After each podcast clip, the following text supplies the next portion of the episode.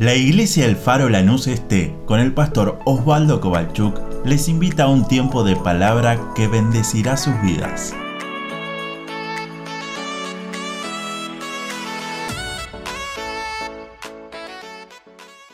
Bueno es Dios.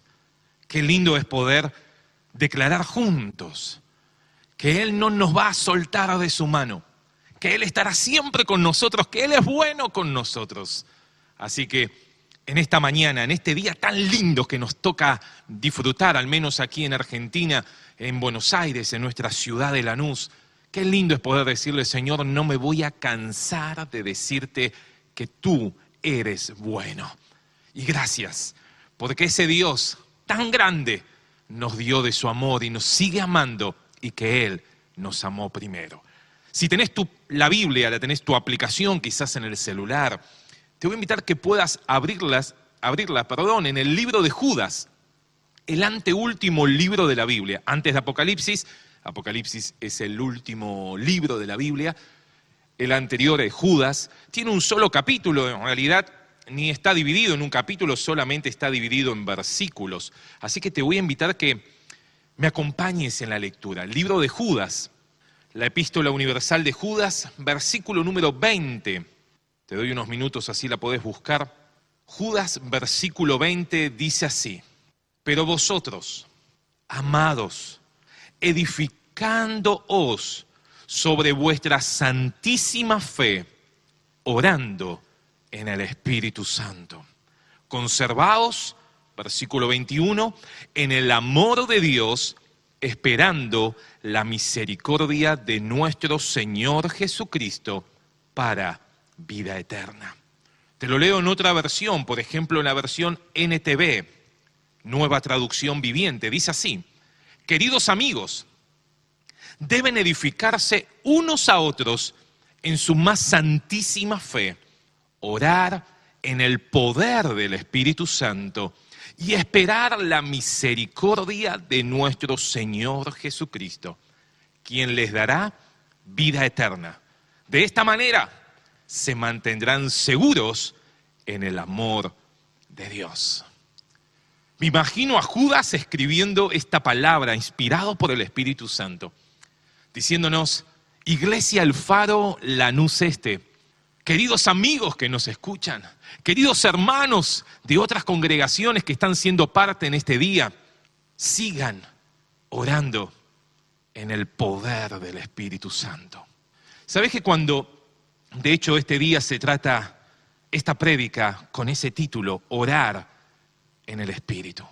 Cuando uno viene al Señor y uno lo acepta en su corazón, lo primero que le decimos a esa persona después de hacer esa oración de fe, después de guiarlo en esas decisiones de su vida, en la más el más grande milagro que podemos disfrutar de Dios, que es la salvación de cada uno de nosotros, en creer lo que Él hizo y declararlo nuestro Salvador, pero también a través del Espíritu Santo declararlo nuestro Señor en nuestras vidas. Le decimos, tenés que leer la palabra de Dios, seguramente le regalamos una Biblia. Y lo primero que nos hacen es, ¿de dónde le empiezo a leer? Desde el principio, por supuesto. Y le decimos, bueno, al principio encontrarás toda la creación, todo lo que Dios ha hecho, pero quizás podés también leer los evangelios, que es lo que Jesús hizo en medio de esta generación donde Él vivía hace un poco más de dos mil años. También le decimos poder leer el libro de Proverbios, que son lecturas tan edificantes para poder tener una vida de acuerdo a los planes de Dios. Pero lo segundo que le decimos es, tenés que orar a Dios. Leer la Biblia es escuchar lo que Dios tiene para decirme, pero orar, en cambio, es nosotros decirle a Dios lo que hay en nuestro corazón. Muchos en la escuela bíblica lo estudiamos. La oración es, dos puntos, hablar con Dios. También decimos que la oración es la llave para poder abrir y descubrir tantas cosas lindas que Dios tiene. De hecho, el miércoles escuchamos cómo una iglesia orando por uno de los siervos, Pedro, nos contaba en la prédica nuestro hermano Mena, la iglesia hacía sin cesar oración a Dios por él. Y él, por más que estaba lejos en una cárcel, él quizás no sabía lo que estaban orando afuera en la iglesia o en ese grupo de hermanos. Pero Dios, que escucha la oración de sus hijos, porque dice que la oración del justo puede mucho, dice que vino un ángel y lo libró de esas cadenas que lo oprimían. Por eso le decimos, tenés que leer la Biblia y tenés que orar. Y lo tercero que decimos también es, tenés que congregarte. Tenés que ser parte del cuerpo, no podés estar dando vueltas sin ser parte del cuerpo de Cristo. Pero déjame en este día meditar con ustedes el segundo, el segundo paso que le decimos que es orar. Y me pongo a pensar que quizás cuando me acuerdo de esas primeras oraciones que uno hacía a Dios, esas oraciones que, que quizás uno ve y los minutos son eternos, el minuto en vez de tener 60 segundos parece que tiene miles de segundos, porque uno ora y mira la hora y apenas pasó un minuto. Llega un momento que a veces hasta no tenemos que decirle. Y sentimos como que a esa oración la estamos continuamente empujando para que podamos lograr lo que nos piden que hagamos. Muchos dicen, no siento que, no sé, que la oración no pasa ni, ni, sale de mi boca y ya no la creo. Otros dicen, siento como que es una, una oración muy muerta. Me gustó una vez alguien me dijo, siento como que es una oración muertita, que no tiene efecto. Pero cuando uno empieza en su vida de intimidad con Dios, en su vida de crecimiento espiritual, hasta que todos lleguemos a la estatura de Cristo, wow el proceso de la oración en cada uno de nosotros va creciendo. Déjame preguntarte, ¿está creciendo en tu vida ese proceso? ¿O será que sos de uno de esos que todavía miran como las agujas del reloj o esos dígitos no cambian y parece que la oración es eterna y hasta uno le cuesta orar? Tampoco orar en el Espíritu es oh, gritar y que todo el mundo diga, uh, qué tipo espiritual. No, no. Tampoco decir, oh, siento una electricidad que me pasa. Puede ser, pero eso no es orar en el Espíritu. Orar en el Espíritu tampoco es hacerlo con queja. Pero sí hay algo que la palabra de Dios nos deja. Y hay en tres ocasiones en la Biblia, en el Nuevo Testamento, que nos insta a orar en el Espíritu. Y la de Judas es una. Judas decía, hermanos, amados. La versión NTV, NTV decía, amigos, no dejen de orar en el Espíritu. Orar en la carne o orar en forma natural. Muchas veces lo único que estamos haciendo es querer empujar la oración para que llegue al cielo pero me gusta y cada uno puede contar su experiencia, su vivencia de orar en el Espíritu. El apóstol Pablo, por ejemplo, en Corintio, Primera de Corintios capítulo 14, él decía, ¿cómo tenemos que orar o cómo tenemos que hacerlo? Y él decía, tengo que orar en el espíritu, pero acordate que esa, esa E de espíritu está en minúscula. Y él decía, tengo que orar con el espíritu, pero cuando estoy orando en esas lenguas, mi espíritu con E minúscula se edifica, pero los que están al lado mío no se edifican.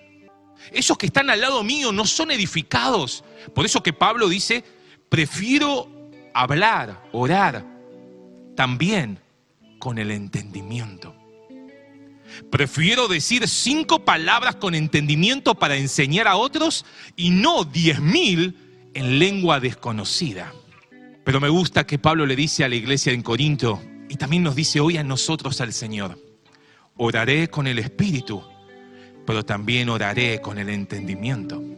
Cantaré con el Espíritu y también cantaré con el entendimiento.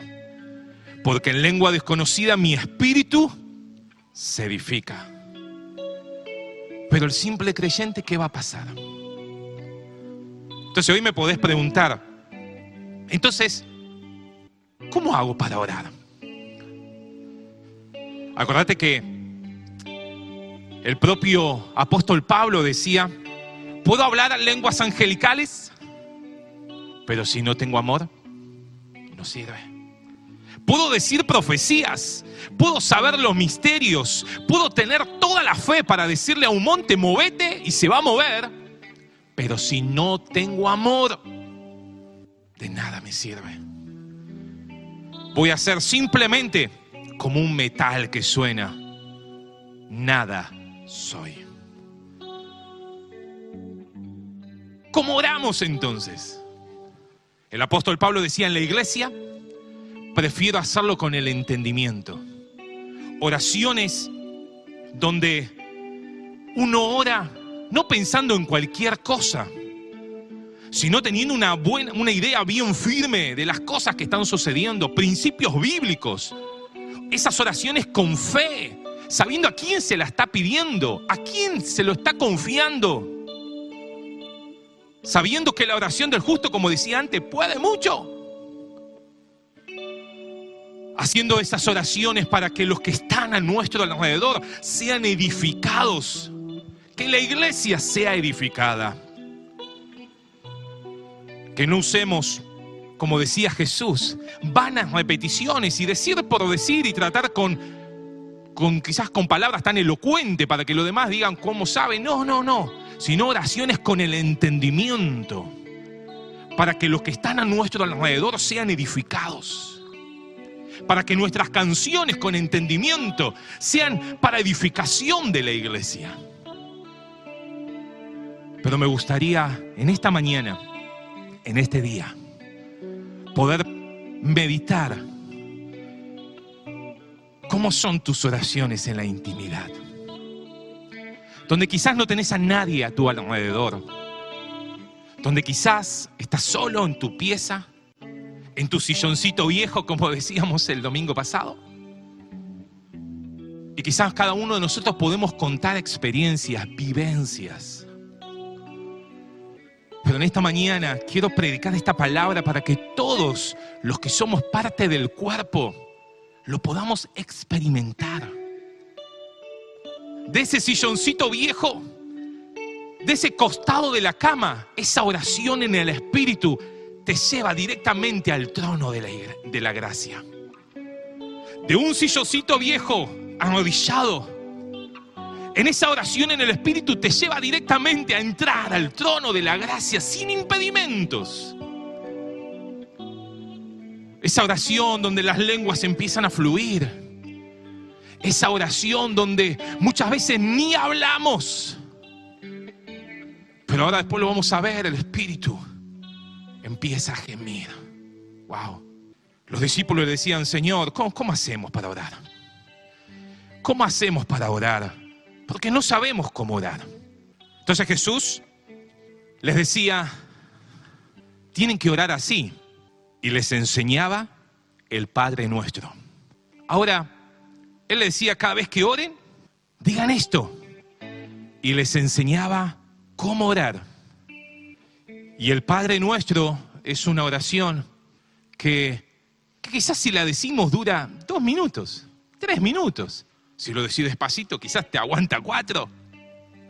no sé. Pero después lo vemos a Jesús que se iba toda la noche a orar. ¿Qué hacía? ¿Decía diez mil veces el Padre Nuestro? No.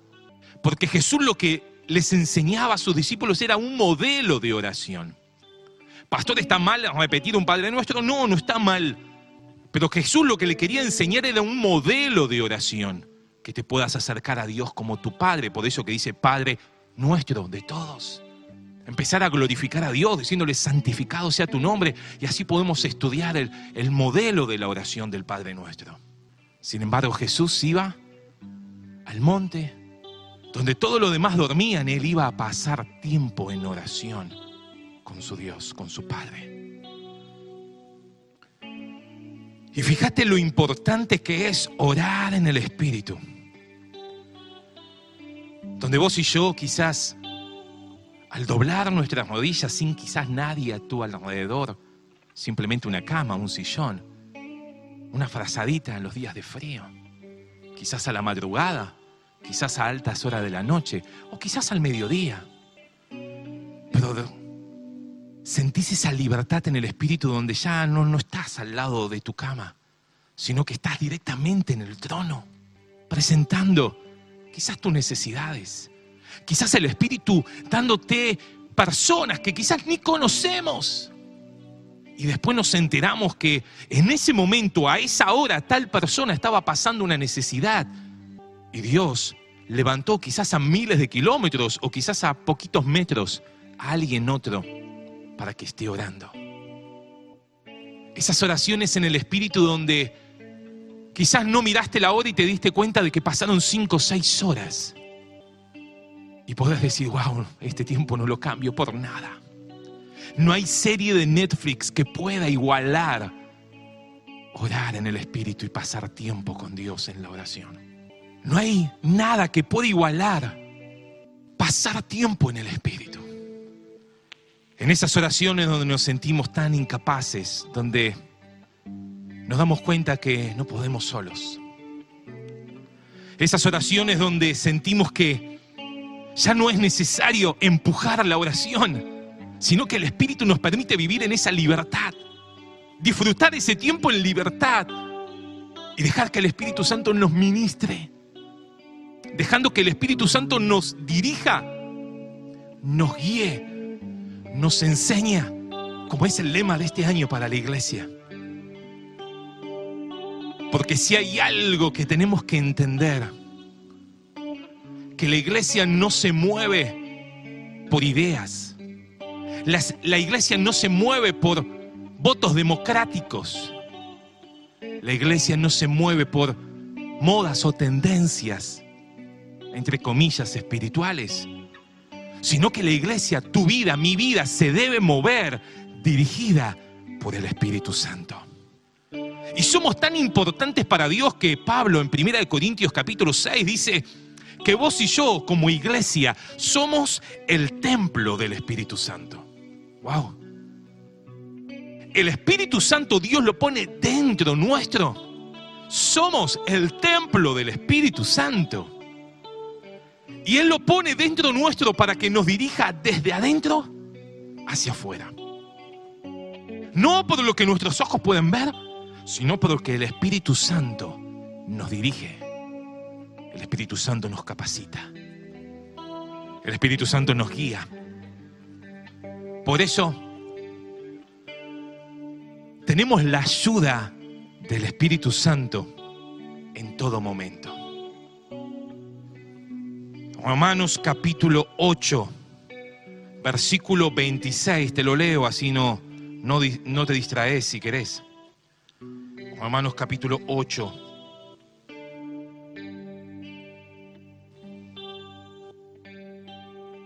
Romanos capítulo 8, versículo 26 dice, y de igual manera el Espíritu con E mayúscula nos ayuda en nuestra debilidad. Pues, ¿qué hemos de pedir como conviene? No lo sabemos. Versículo 27, después vuelvo, no me voy a escapar, después vuelvo a ese versículo, la parte B. Mas el que escudriña los corazones sabe cuál es la intención del Espíritu, porque conforme a la voluntad de Dios, intercede por los santos. El Espíritu con mayúscula nos ayuda en nuestra debilidad. ¿Por qué? Porque no sabemos cómo pedir. El apóstol Santiago dice, piden y no reciben porque piden mal, porque lo piden para sus propios deleites, por eso que no reciben. ¿Viste esas oraciones que vos decís, quiero esto, quiero esto, y, vos sabés que Dios no te lo va a dar, porque no es de acuerdo a la voluntad de Dios. Y por eso no recibimos. Pero aquí la palabra de Romanos dice, el Espíritu nos ayuda en nuestras debilidades. Todos estamos en este cuerpo mortal. Nuestro espíritu, con minúscula, sellado por el espíritu, con mayúscula, el espíritu de Dios, indicando que somos propiedad de Dios. Pero claro, nuestro cuerpo, este cuerpo es mortal, pecaminoso, tiene esa naturaleza vieja continuamente que se quiere levantar. Por eso que nuestras debilidades, en esa condición humana, el espíritu con mayúscula nos ayuda. Y si estudias esa, esa, esa frase en los originales, da la idea de entender o la palabra ayudar. Es como esa palabra que viene del mismo origen de abrazar y acompañar. Porque no estamos solos. El Espíritu Santo nos abraza y nos acompaña en nuestras debilidades.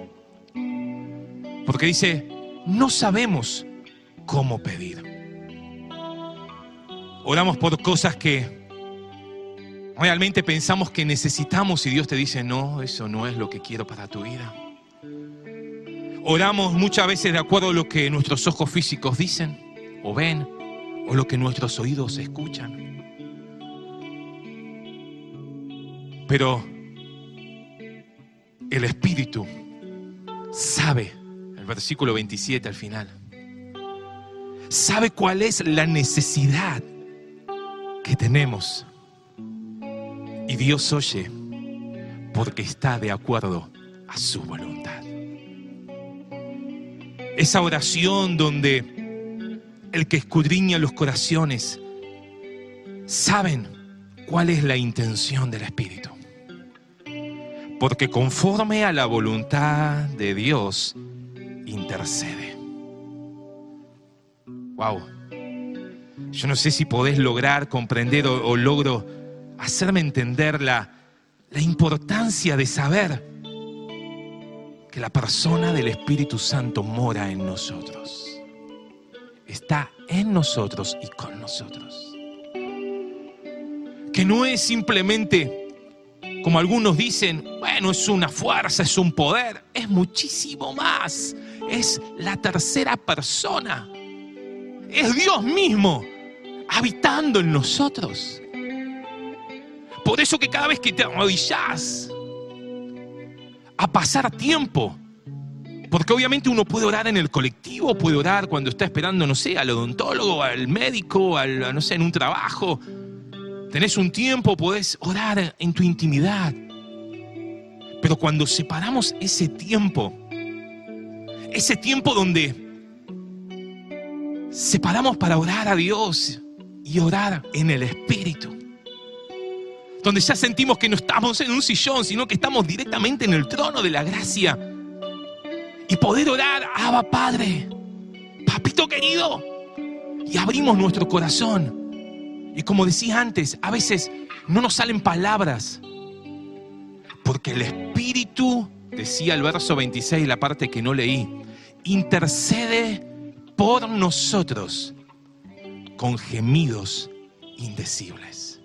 La parte A decía, nos ayuda, nos abraza y nos acompaña. Nos lleva al mismo trono de la gracia. Y uno puede pasar tiempo y lo que menos se da cuenta es el tiempo que pasó. Y empezás a orar por cosas que quizás no te imaginaste. Quizás tenés tu listita de oración y es muy bueno y te lo recomiendo. Pero en un momento el Espíritu te empieza a traer a memoria cosas que ni te imaginás. Situaciones que no sabes nada, pero el Espíritu que está en todo momento y en todo lugar, te hace orar por el otro. Te hasta te muestra una imagen, te hace acordar un nombre, no sé, el Espíritu Santo es maravilloso y lo hace de una manera distinta, quizás a cada uno. Y ese pasar tiempo orando, escuchando la voz de Dios y pudiendo hacerlo en el Espíritu, trayendo memorias, situaciones, complejidades, aún por personas que no conocemos. Por eso, si a las 2, 3 de la mañana el Espíritu te despierta, no hagas oído sordo porque quizás hay otro en otra parte del mundo, o quizás a poquitos metros de tu casa, no lo sé. Puede ser un hermano de la iglesia, puede ser tu vecino, o puede ser un familiar que lo tenés lejos, no sé. Pero el Espíritu Santo te despierta, quizás en esas horas donde todos duermen, pero para que puedas entrar en ese trono a través del Espíritu Santo. Quizás muchas veces nos cuesta y dudamos y no nos levantamos. Yo no sé lo que hará el Espíritu Santo, no le voy a decir lo que tiene que hacer, pero estoy seguro que despertará a otro con un oído más sensible para poder orar e interceder y clamar en el nombre de Jesús. Gemidos indecibles. Me anoté acá el significado de la palabra gemido.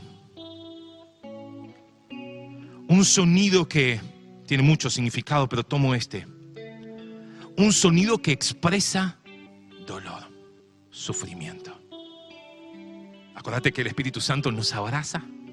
Esa palabra ayuda e intercede por nosotros. Ese dolor que quizás vos estás sintiendo, el Espíritu Santo intercede con gemidos. Porque el Espíritu Santo sabe qué pedir. El Espíritu Santo sabe cómo pedirlo. Y el Espíritu Santo sabe cuándo pedirlo. Él siente tu dolor, tu preocupación. Y muchas veces, aunque nosotros no lo podemos entender, ese gemido intercede. Pero dice gemidos indecibles. Algo indecible es algo que las palabras no pueden expresar. El movimiento pentecostal dice que son palabras que no la pueden entender con el conocimiento humano. Y de eso también muchas veces se toma como el hablar en lenguas, donde quizás uno está orando en su intimidad y las lenguas empiezan a fluir. El hablar en lenguas te va a edificar a vos a tu espíritu con minúscula. Por eso que Pablo decía en una iglesia, hacerlo con entendimiento para que los demás también sean edificados. Por eso que cada vez que usamos el púlpito en nuestras reuniones, invitamos siempre a que no lo hagas en lenguas para que no solamente vos seas edificado, sino hacerlo con entendimiento para que todos los demás sean edificados. Pero también Pablo decía, no prohibás el hablar en lenguas porque es una edificación, una oración que te edifica. Oh, salís.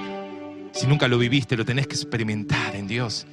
Y el que lo experimenta seguramente en su casa me dice, sí, sí, salí distinto. Terminás tu oración de otra manera. Tu cuerpo se da cuenta que hay algo que está sucediendo. Esa comunicación directa, sin intermediarios, ni aún el diablo puede entenderlo. Pero los que no son pentecostales dicen, no, no, no, eso no significa el hablar en lenguas. Eso significa que ese indecible que ni las palabras lo pueden expresar es porque ni se lo escucha. Es un diálogo directo en privado entre Dios Espíritu Santo y Dios Padre. No vamos a ponernos a discutir en este culto sí o no. Lo que te puedo decir o mi perspectiva bíblica es que si lo queremos pensar humanamente no lo vamos a entender. Yo entiendo que es mucho más que el hablar en lenguas. Es una comunión directa donde el Espíritu Santo con mayúscula que vive en nosotros empieza a interceder en línea directa con Dios. Empieza ese diálogo que humanamente no lo entendemos no lo podemos percibir. Puede ser en lenguas, pero no te quedes solo con eso. Es más, es más profundo que eso. Por eso que siempre decimos, cuando hablamos del Espíritu Santo, no es solamente el hablar en lenguas, eso es la evidencia inicial, externa, pero solo eso te edifica, te, te guía, te ministra, sí, todo. Y yo disfruto el hablar en lenguas en mi intimidad. Pero lo que quiero decirte es más es poder dejarte guiar por el Espíritu Santo donde ya no tenés que empujar una oración, el Espíritu te lleva. Y el Espíritu te da esa libertad para poder orar y pasar tiempo con Dios. Ese entendimiento humano no lo percibe, pero nuestro espíritu se edifica. Ahora, nuestra vida de oración va a determinar cómo vivirla. Por eso que si todavía orar es como una obligación o te sentís como obligado, uh, el líder me va a llamar si oré. Si todavía sos de uno de esos que empieza a mirar y dice, vamos, voy a empezar a orar. Empezás a acordarte de tu abuela, de tu tío, del vecino, del perrito, del gato, algo como para llenar y te das cuenta que pasaron dos minutos. Y lo único que haces es mirar cuánto tiempo pasó, déjame decirte, todavía eso no es orar en el Espíritu. Por eso te invito a que en este día nos sinceremos delante de Dios. Y que podamos decirle, Señor, estoy creciendo en mi vida de oración. Estoy realmente determinando mi conducta, mi diario andar a través de la oración. Por eso que Jesús decía cuando oren, tienen que entrar en tu cuarto, no te tienen que hacer ver. No tenés que sacarte una selfie, estoy orando en el Espíritu. No, eso no sirve. Dice, entra en tu cuarto, cerra la puerta, porque tu Padre que ve en lo secreto, Él te va a exponer en público. Él te va a levantar en público. Vas a poder hacerlo con entendimiento. En público vas a poder hacerlo de una manera que los demás digan, wow, quiero hacer como Él hace. Quiero cantarlo como Él lo siente. Daniel oraba tres veces al día y eso es lo que lo hacía diferente había vivido por muchísimos años en Babilonia, pero Babilonia no vivía en Daniel. ¿Me entendiste? Voy de vuelta. Él vivió, Daniel vivió un montón de años en Babilonia, pero el sistema babilónico no vivía en el corazón de Daniel. Un día, Belsasar estaba de fiesta con miles, tomando, bebiendo, haciendo cosas que desagradaban a Dios. Y en medio de la fiesta, Daniel capítulo 5, aparecen unos dedos en la pared y empiezan a escribir. Oh, oh, ¿Qué harías si estabas en esa fiesta? Lo googleamos a ver qué significa, porque nadie entendía. Poné el traductor, ¿qué idioma? Detectar idioma, no sé, ponelo. Llamaron a todos, no había forma. Belsasar estaba loco, ¿cómo no? ¿Qué significa eso? ¿Qué significa? dedos escribiendo en una pared. ¡Oh! Dedos de hombre. Pero aparece el nombre de Daniel que alguien lo dice, la reina. Tranquilo, en tu reino hay un hombre que ya tu padre había declarado, Nabucodonosor, el padre de Belsasar.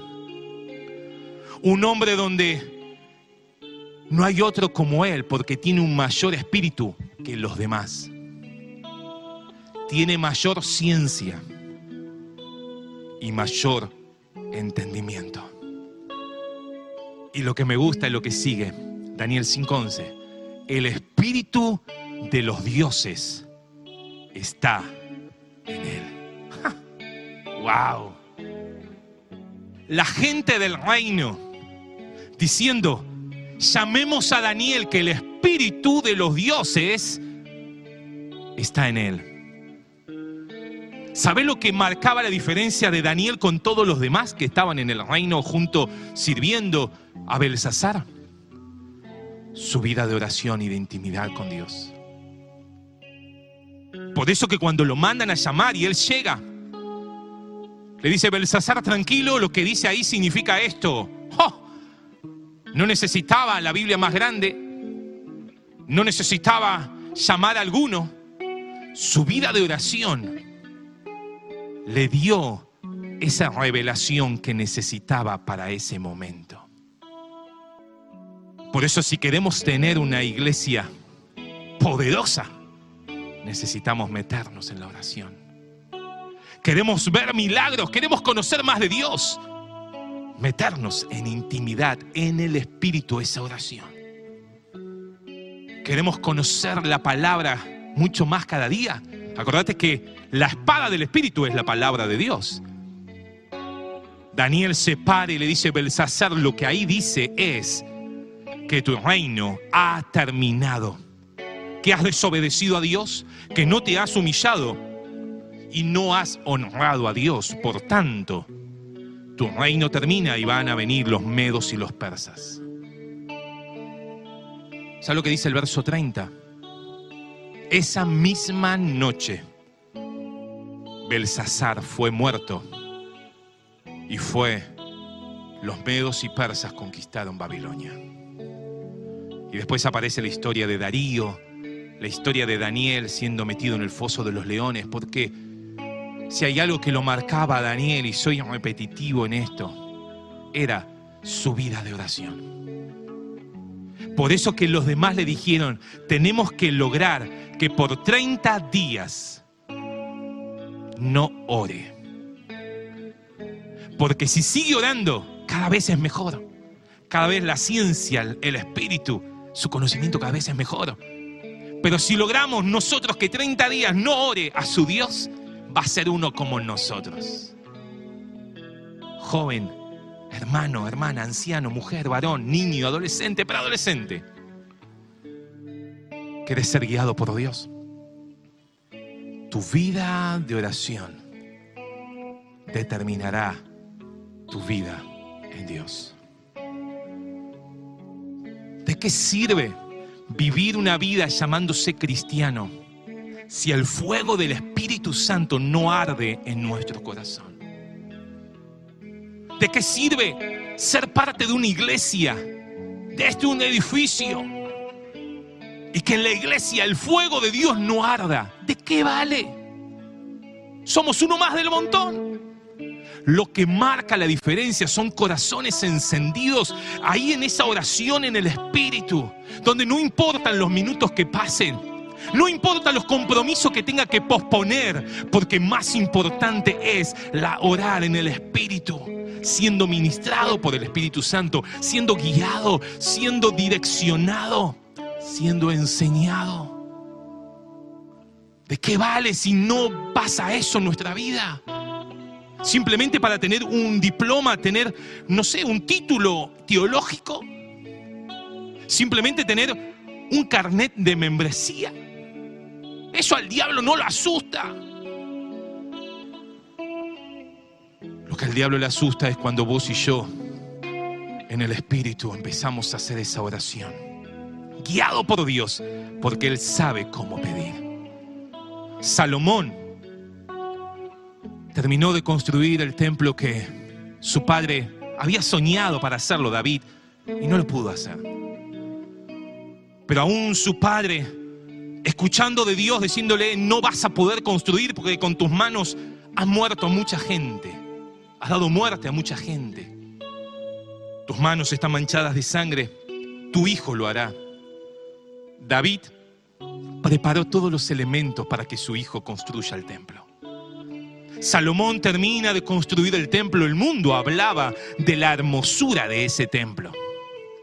La gente que conocía, que había visto cómo era esa edificación, dijo, wow, no hay otro lugar tan hermoso, tan edificio, tan lindo.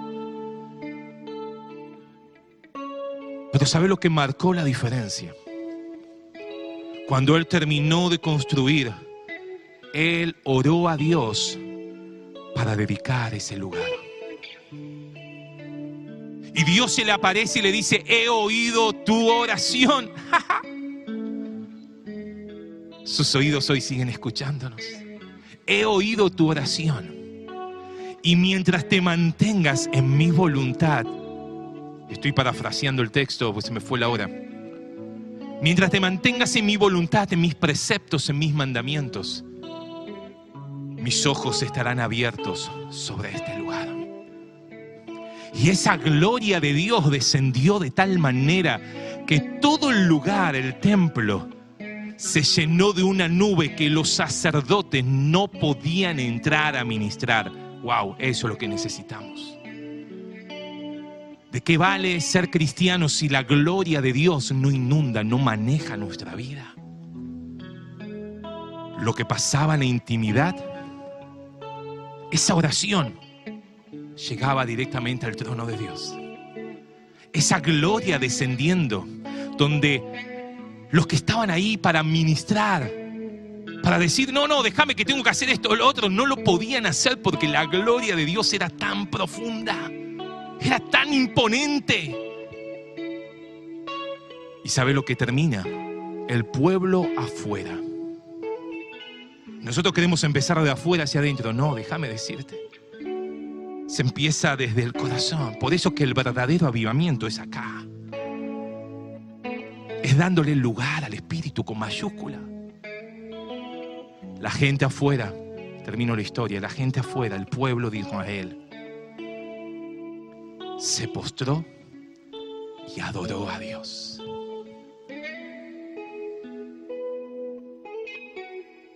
Me puede decir, pastor, si supiera los problemas que estoy atravesando, ¿qué me hablas de orar en el Espíritu? Si supiera las luchas que me toca atravesar, si supiera los problemas que tengo, es más, decidí dejar lo que Dios me dio. Decidí ya no hacer más y practicar mis talentos. Hasta estoy pensando dejar esas obligaciones que la iglesia me puso para poder ministrar a Dios. Estoy pensando dejar todo. Porque el problema que vivo ya no lo puedo aguantar más. ¿Alguien pensaba igual que esa, o quizás esos pensamientos que estás teniendo hoy? Era el profeta Jeremías, ¿te acordás? Él decía, quise dejar todo. Me propuse no hablar más de Él. Es más, no me quiero ni acordar de Dios. Decidí dejar todo. Pero había en mi interior, qué bueno es que tengamos al Espíritu Santo, iglesia. Pero había algo en mi interior, un fuego, una llama que ardía. No la pude contenerla, me era imposible, dice una versión. Algo ardiente encerrado en mis huesos, dice la, la versión popular algo encerrado en mis huesos, algo ardiente. No lo pude, no lo pude detener. Y quise dejar todo. Pero el Espíritu Santo me abrazaba una vez más y me ayudaba en mis debilidades. Por eso termino con la frase que Pablo le dijo a la iglesia de Tesalónica. Iglesia, no apagues al Espíritu. Primera de Tesalonicenses 5:19. No apaguéis al Espíritu. Y si dice no apaguéis es porque está prendido. Como Jeremías, la llama ardiente no me dejó abandonar el ministerio. La llama ardiente no me dejó no querer hablar de Él. No apaguéis al Espíritu. Y hay muchas maneras que el espíritu se vaya apagando. Creo que a Timoteo le dice también, aviva el fuego del don de Dios que está en ti. Avívalo. Al contrario, no lo dejes apagar. Cada día tiene que arder más. No me da el tiempo, pero hay tres versículos que continúan después del 19, el 20, el 21 y el 22, y estudialo en tu casa. Uno de esos dice, si querés que el espíritu no se apague, esa llama no se apague, aléjate de todo lo malo. Aléjate. El escritor a los hebreos decía, dejando todo peso, todo pecado que me aleja de Dios, voy corriendo la carrera que tengo por delante. Deja todo lo malo, que eso malo no se te pegue a vos, Deja todo pecado, velad y orad para que no entréis en tentación, decía Jesús. No dejes que eso malo se te pegue. Eso va a hacer que el fuego del Espíritu Santo se apague. Y si el fuego del Espíritu Santo se apaga, no te va a poder abrazar, ayudar en tu debilidad. No porque Él no pueda, porque Él es poderoso, todopoderoso. Es porque vos y yo tomamos la decisión de que en nuestro interior se apague el fuego del Espíritu. Otro versículo, el 20. dice, no, menospre no las profecías. Y profecía es la voz de Dios hablándote. Menospreciar significa no darle el valor o la importancia que merece. Te puso un ejemplo hoy en mi prédica. Esas dos, tres de la mañana que a uno tanto le gusta dormir, pero la voz de Dios te habla y te dice, vamos a orar. Y uno se tapa con la sábana, con la frazadita, y dice, Dios, en invierno, no menosprecéis. No le quites el valor a Dios hablándote. Porque una vez que le digas no, la tercera, la cuarta, la quinta, llegará un momento donde la llama que estaba dentro de ti se va a ir apagando. Y el último versículo para terminar. Examina todo y retened lo bueno. ¿Sabes por qué muchas veces tenemos ganas de dejar todo?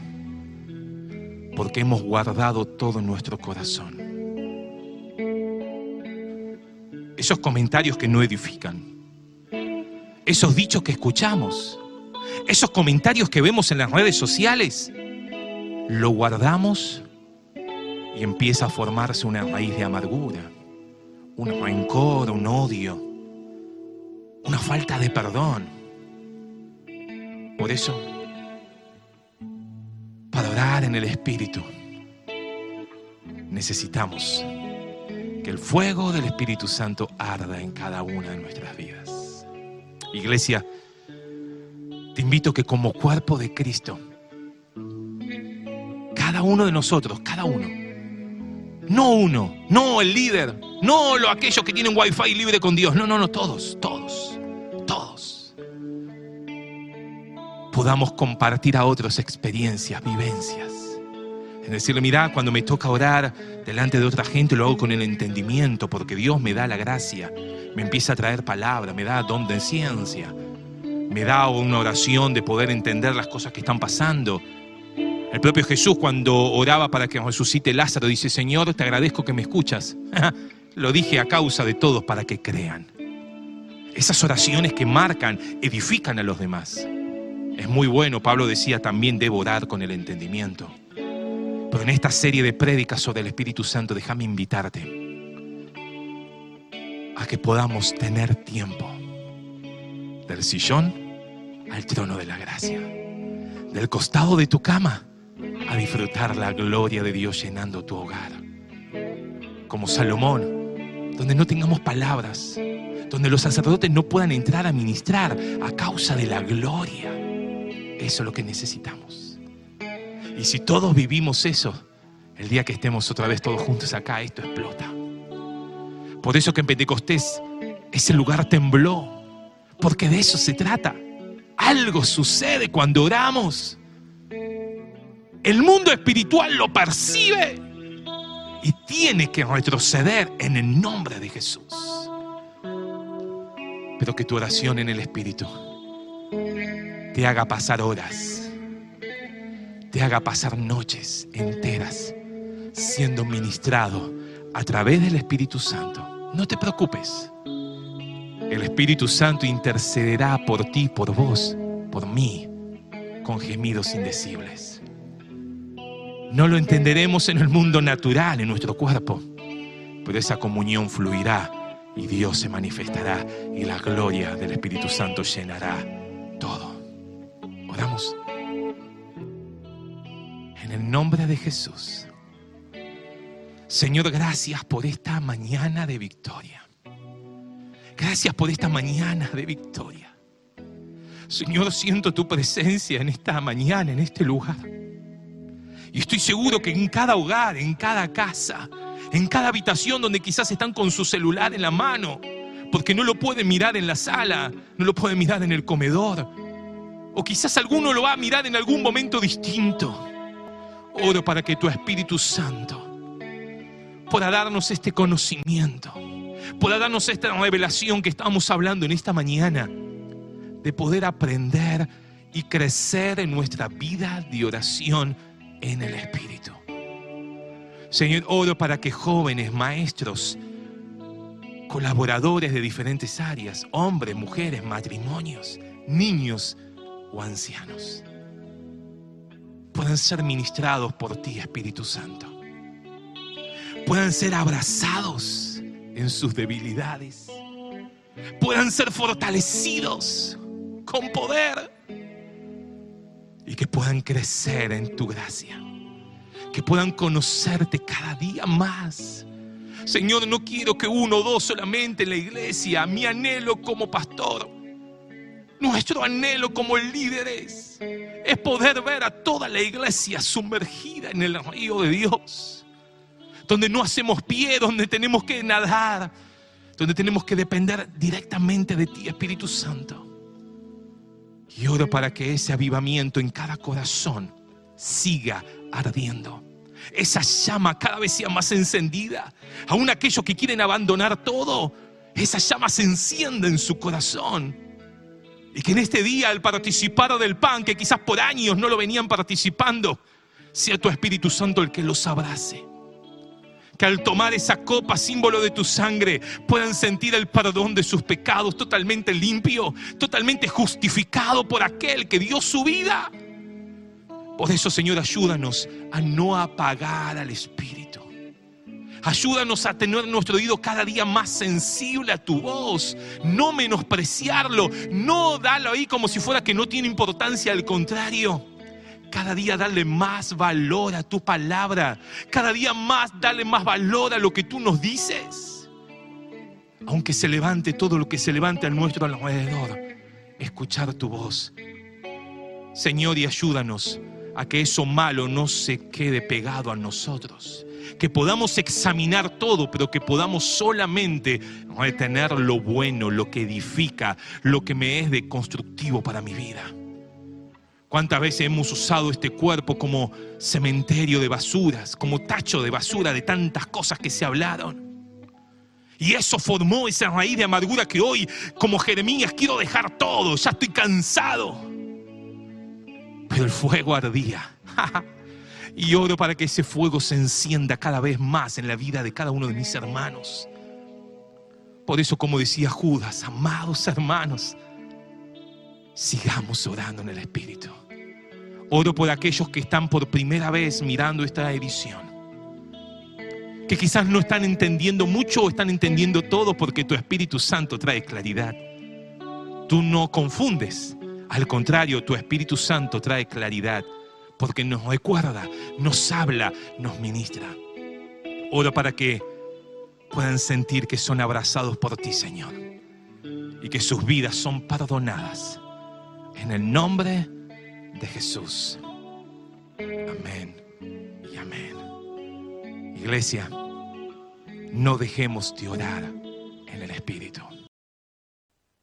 Esta semana nos llegó un montón de agradecimientos y lo hemos compartido con el grupo de líderes, seguramente en cada uno de los departamentos, también lo habrán escuchado. Oraciones que han sido contestadas. Mamás, suegras que pedían por sus hijas, por sus yernos, por sus nueras, donde Dios, a través del poder del Dios, a través de su mano milagrosa, trayendo sanidad, guiando a médicos. También escuchamos cómo Dios sigue salvando, el mayor milagro, la salvación de nuestras vidas. Hermanos que nos cuentan, se entregó al Señor mi hermano, pude predicarle a uno, al otro, Dios está obrando. A cada uno también de los que nos ha contado esas vivencias, también nos han contado las diferentes actividades de la semana, cómo Dios con su gloria, aún en el Zoom también estaba ahí ministrando corazones. Así que gloria a Dios por tantas cosas lindas que estamos escuchando. Pero no te quedes vos sin contar a otros lo que Dios está haciendo en tu corazón. Por eso, mandanos tus agradecimientos. Tenemos pedidos de oración. Tenemos hermanos que en esta semana serán intervenidos quirúrgicamente. Ahí estamos orando también por, por Nelly, estamos orando también por el sobrino de nuestra hermana Marta Correa, que está con COVID. Un montón de hermanos que están atravesando esta situación de COVID. Muchos están internados. Aún ya sabemos también de ahí de Chile que está pasando una, una situación ya de, terapia intensiva, terapia intermedia. Así que gloria a Dios. Seguimos clamando también por Cris aquí en aquel lugar diferentes hermanos que piden oración, que piden oración por aquellos que están detenidos para que puedan conocer a Dios, aún aquellos que están atravesando diferentes situaciones. Nos unimos a clamar. Como siempre decimos, quizás dejad tantas cosas que uno podría pedirle a Dios, pero unite ahí donde estás en tu casa y vamos a orar a Dios juntos. Aquí hay un montón de necesidades y vamos a unirnos a clamar en el nombre de Jesús. ¿Lo haces con nosotros? Vamos. Señor, en el nombre de Jesús. Te agradecemos por eso que tantas cosas nos das y nos bendices en cada día. Pero Señor, queremos darte gracias por cada testimonio que hemos recibido en esta semana, pero no queremos ser injustos, Señor, y también unirnos a aquellos que están pidiendo un clamor especial. Personas que están clamando para que su hijo o su hija pueda conocerte a ti. Algunos que están clamando por matrimonios que no sean separados. Al contrario, tu mano de poder interviniendo en cada hogar, en cada familia. Señor, oramos por aquellos que están internados, aquellos que están en la sala de hospitales, aún aislados con esta situación del COVID. Señor, tu mano de poder trayendo sanidad sobre esos pulmones, sobre las neumonías, Señor, y tantas otras enfermedades. Señor, en el nombre de Jesús clamamos que tú eres el poderoso. Señor, tu mano de poder haciendo milagros. Aún los médicos quedarán asombrados de tu mano milagrosa. Señor, hay poder cuando una iglesia se une a orar. Hay poder cuando tus hijos se ponen de acuerdo. Por eso, Señor, clamamos a ti, dándote gracias por lo que has hecho, por lo que haces y seguirás haciendo en el nombre de Jesús, Señor. Toda enfermedad, toda tristeza, toda angustia, en el nombre de Jesús, en esta mañana oramos para que tu libertad esté en cada corazón. La paz de Dios, el gozo del Espíritu Santo esté en cada una de las vidas. Señor, quita todo pánico, quita toda tristeza, toda amargura de espíritu. Dios, quita y pon tu alegría, pon el gozo, el gozo del Señor que es nuestra fortaleza. Señor, pon la paz que sobrepasa todo entendimiento y llénanos de tu gracia, de tu presencia en cada hogar y en cada familia. Te agradecemos por lo que hiciste, pero también por lo que estás haciendo en estos días. En el nombre de Jesús. Amén y amén. Nos despedimos. Fue un gusto compartir con ustedes este día, así que gracias por su compañía, gracias por cada palabra y queremos que pasen una semana bendecida, que podamos disfrutar estos días con la presencia del Señor en cada hogar y en cada matrimonio y en cada casa. La gloria de Dios y el fuego del Espíritu Santo arda en cada corazón.